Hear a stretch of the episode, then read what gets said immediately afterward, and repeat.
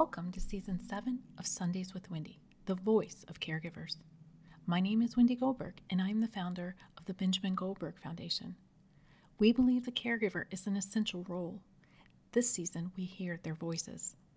A parent and patient, a sibling, a chaplain, a healthcare worker, and a hospital administrator. Listen in as each of them share their stories. Exploring healing is at the heart of our work at the Benjamin Goldberg Foundation. Thank you for listening. To learn more, visit benjamin goldberg foundation dot org. It is my privilege to have Anne Kesner with us today. She specializes as a chaplain at the Children's Hospital of the King's Daughters and is currently enrolled at Vanderbilt Divinity School studying integrative chaplaincy with a focus on mental health integration. So welcome, Anne. Thank you so much. Thank you for um, for having me. And I, um, I always just hope and pray that my words can be a part of somebody's survival guide or somebody's story too. So thank yeah. you. Tell us a little bit about what you do at C H K D. That's a great question. So currently my role here, first and foremost, is a chaplain, but I do have a very unique role in the hospital, and my title is Family Staff Support Coordinator, as well as Bereavement Coordinator. And as soon as I say that, a lot of people tense up or they'll walk away because it's uncomfortable for them and they might not want to talk about it. But I am very passionate about bearing witness with people's stories and in grief and in suffering and in hardship, because I feel it's a very sacred space. So here at the hospital, my role could look different every day and does look different every day. But generally speaking, it is assisting with emotional and spiritual support in whatever way the family or the patient needs. I mean, I'm sure you see so much, such intense situations, such um, intimate situations. Absolutely. Know, all- I mean, we go from, uh, you know, uh, responses to the trauma bay, to the pediatric intensive care unit and the neonatal intensive care unit. Our hospital here is so lucky to have a robust chaplaincy team. I mean, we have so many chaplains who have so many skill sets. And, you know, for each of us, we have our own service line, meaning placement within the hospital. But we really collaborate really well together to just, again, help the needs of not only the patients and the families, but also the staff here. And, you know, as we start to talk about caregiving, I think not only does it relate to patients and families, but also each other. I know. I think that is so, so important. Yeah. You know, when we're talking about all of these people around a patient, so it mm-hmm. could be, you know, a parent, it could be the staff, it could be any of the team, that word caregiver comes up. So what does that word caregiver mean to you? You know, I think I said it earlier. Caregiver to me means being with. So whether, you know, for me, I do have a spiritual background. Um, I am Christian. Again, as a chaplain too, I, I want people to understand that we are here to acknowledge all faiths. That also includes no faith or or figuring out your faith or all of the above. But for me, it means bearing witness. So being a caregiver is establishing a relationship where you are caring for someone else, whether that be physically, emotionally, spiritually. And I think first and foremost, I can't say enough about how in awe I am to work beside the nurses, because they are the essential caregiver. I mean, they can write their notes and get a patient um, a drink, change their wounds, make sure their medicine is hung, make sure that their orders are put into the physician, check the orders. And I mean, they just do it all because their essential job is a caregiver. And for me, I would say that my role as a caregiver in this hospital is to assist in the more emotional, interpersonal side of caring for the soul, the meaning making. Um, and sometimes that doesn't doesn't always mean coming to an answer. It just means being with. That's what comes to my mind. I love that. You know, and yeah. and you know, some people feel so uncomfortable with that. That's scary for some people. We were in hospital setting for years, you know, right. So that's very different than coming in for one event. But I had to really come to terms with these people are going to be in our space. You right. know, you're not used to that. You're living your life. You know, you have to kind of trust yes, these people that are there. right? I also work um, with palliative care. And so we establish relationships that months to years. I mean, we really become one with the family and try and advocate. And so I, I think also caregiving means advocacy, listening, and then communicating to make sure that needs are being addressed. Because everyone's situation is different. So you have to oh, have yeah. this perspective of how to approach a family, right? Right. Or how not to. If they say, right. get out of my face, absolutely. Okay. You know? Now, do you have a particular story you'd like to share?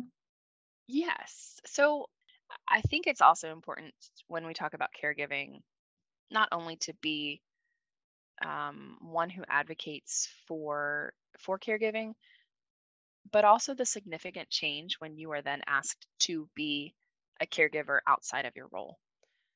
One story that I thought of initially, and I could share stories about the hospital, but I also want to respect families' privacy and confidentiality. Mm-hmm. And I'm happy to share kind of my own experience being a caregiver. My mom, she had been sick for a very long time, lots of illnesses, lots of comorbidities, um, in and out of hospitals, in and out of rehabs, and um, specifically for sepsis, and going to completely botch the name of this hydrodentitis superativa. Probably didn't say that correctly, and I apologize for all the medical people listening to. Um, so she had a very long road, and when you asked for me to think of a story, I couldn't help but think of how out of control I felt. Right? So my ten plus years at C H K D, I, I feel very confident in the role that I feel called to. But when it came to being a daughter and a caregiver, that role completely changed my idea of what a caregiver meant. Because you're no longer just the daughter, right? You kind of have to be the bad guy sometimes.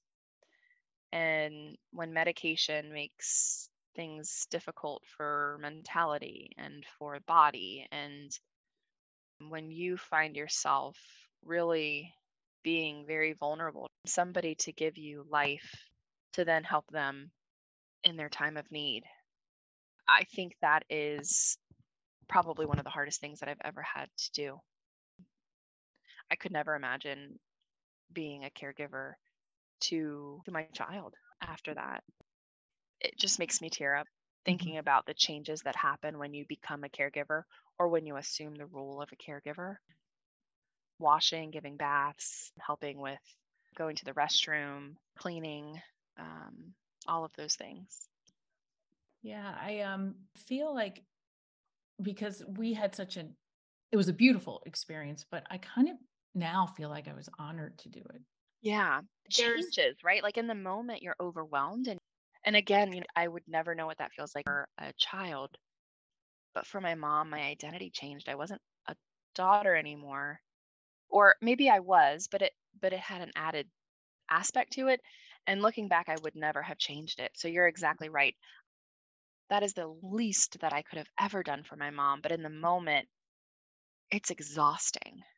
It's mm-hmm. exhausting, and it's mentally and physically so difficult. But again, looking back at it, you know, she gave me life. How could I not help her? And and I wasn't a daily caregiver. I, you know, periodically helping my father really. And and so it wasn't all the time. And, you know, it's so important too to have a support system, to have a, a counselor to talk to or to process, because when you're living that day in and day out, caring for yourself becomes the bottom of the pole. But I think that also helps me to understand to a greater level. Again, I'll never know one hundred percent. Mm-hmm. But when I do meet families who are caregivers for their children um, and staff members who have been caring for children for months here at the mm-hmm. hospital, to have that understanding that sometimes there are no words to say, and also to just kind of be with them and listen to where they are, what struggles mm-hmm. are they feeling as the caregiver? How about the person mm-hmm. um, with whom they're they're caring? What are some ways we can be present in those situations that are uncomfortable? Yeah, I think that's key. I had to get comfortable with uncomfortable. It just became my norm. And so and I, loss of control too, right? I mean, for you, there's no control. You just have to surrender. You are surrendering to what is. And I think what that did for us, it empowered what you were doing in the now. Like, right. You can't worry about two weeks from now or two years from now. You have to Year act. Now. And I think that's what made our situation so cool was we were going to just do it. And yeah. You don't think of it. There's no other thought. Instead of having that fear cloud hanging over, it brings life into no matter what's going on. You know, you can turn it around a lot of times. Soon after Ben passed, I volunteered at the hospital for a period of time. And I got very attached to this little boy in the trach unit. Every Saturday I would go and sit with him and I, you know, try to spend as much time with him as I could. He was nonverbal. Mm-hmm. And one day I walked in and one of the nurses said, he's going home next week. And it, maybe it was a period of a summer that I had spent with him. And I remember I got so emotional. Yes. I was like, oh my gosh. I mean, like, you're so happy he's going home, but right. I was like, oh, wow. You know, it made me right. feel so good to be a part of whatever that role I needed to play for him. And you were, I mean, it being a part of, that is a part of their story. Yeah. And I don't have to know what it is. Like, I have to be a label on it, but you know that it was what it needed to be. A lot of the families that I, and I truly have the privilege of getting to be, I would even say sometimes a part of their family when they're here. Obviously, you know, appropriate boundaries. We we really right. have to hone in on those. But how can you not get to know them when you are literally in the throes of their entire lives and plans? Hearing their perspective, caregivers and, and medical parents who are continuously the caregivers, hearing their perspective, sometimes I want to shout it from the rooftops. I feel like sometimes, whether it's they're not embarrassed, but if you don't know, you don't know. And it's hard to convey to a person, you know, how guilty it can feel when your child might be at the hospital and you have been caregiving and you just want to go home and you want to get a shower. And it's not that you do not love your child, because they love them so much, but they just, you know, there's so much guilt and expectation too around being a caregiver. It's almost as if the thought process is, I always have to be there. Mm-hmm. I always have to be in the know. And part of my role, I think, and the nurse's role, the staff role, is to help promote care, not only of the patient, but of the caregiver. And that is doing what brings their body and their mind rest to, if things are going well, try to go home, try to take a nap, try to take a shower. Why don't we set up um, a movie or a game for your son or your daughter? Mm-hmm. Um, just things of that nature, advocating and, and giving them permission to feel what they feel. It can be just something very spontaneous. I remember one time I wanted to go for a run. So one oh, of the yeah. doctors was in there and he lived in, in Ghent. I said, I want to go maybe three miles. And so he mapped me out this little route yeah. and off I went. Yeah. And you know, that thirty minutes that I was gone made me a better mom. Probably I am impressed that you can do three miles in thirty minutes. Way to go. These are the truths that exist as being yeah. a caregiver. Well, I think just the allowance. Yes.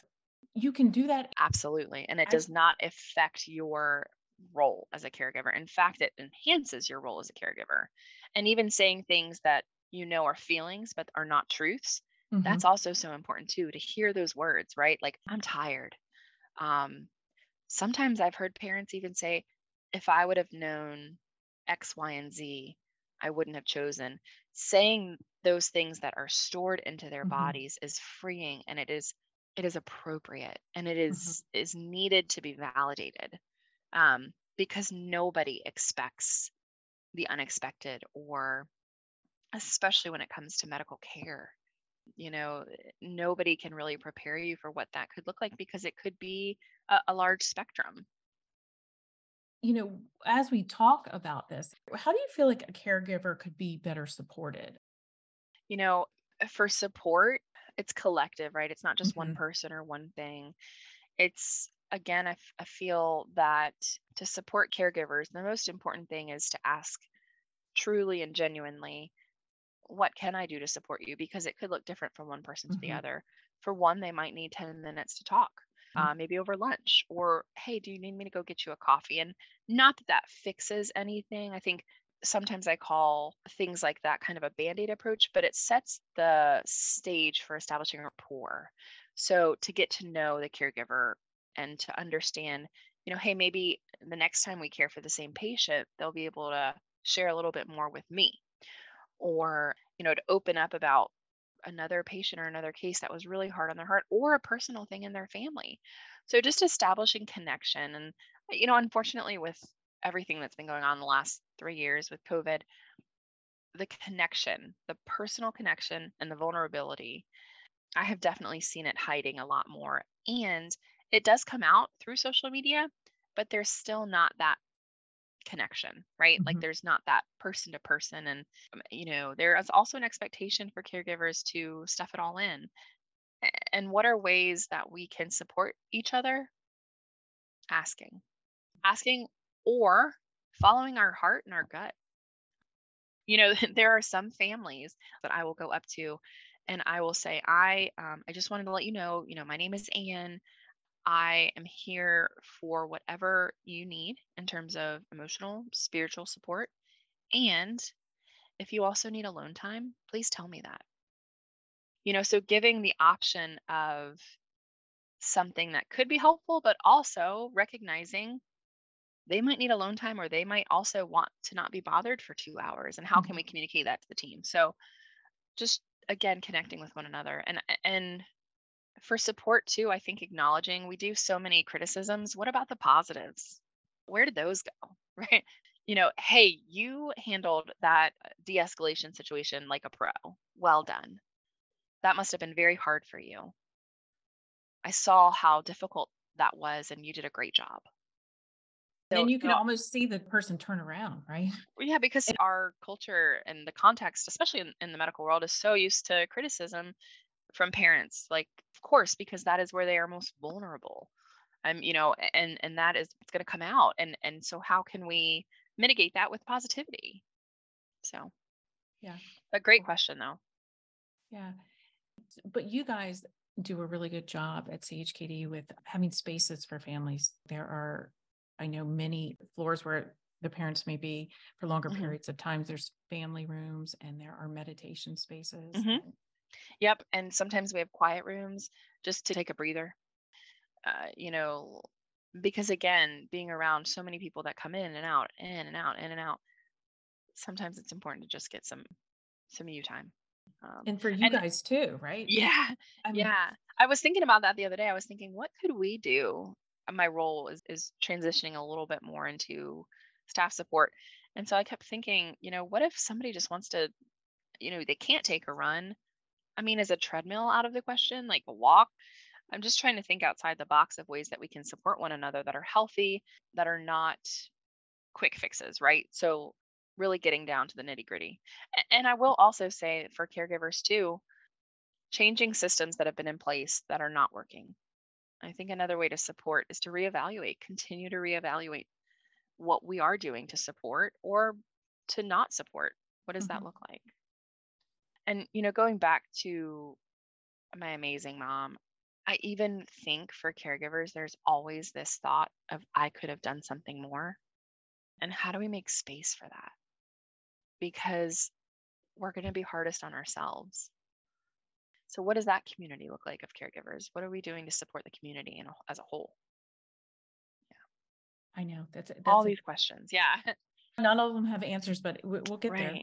Yeah, we will.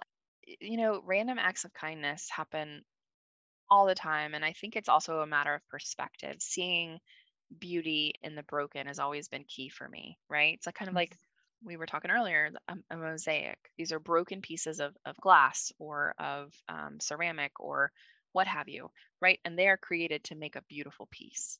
But first, it must be broken. And mm-hmm. having that positive idea of creating beauty, and, and and don't get me wrong, that may be months and years down the road. Like sitting in that darkness is appropriate and healthy, of course, when you are appropriate and healthy with it. Why can't we? Why can't we just be in the here and now and then have these thoughts and make them happen? Yeah, I think staying present as you can in the situation. Right.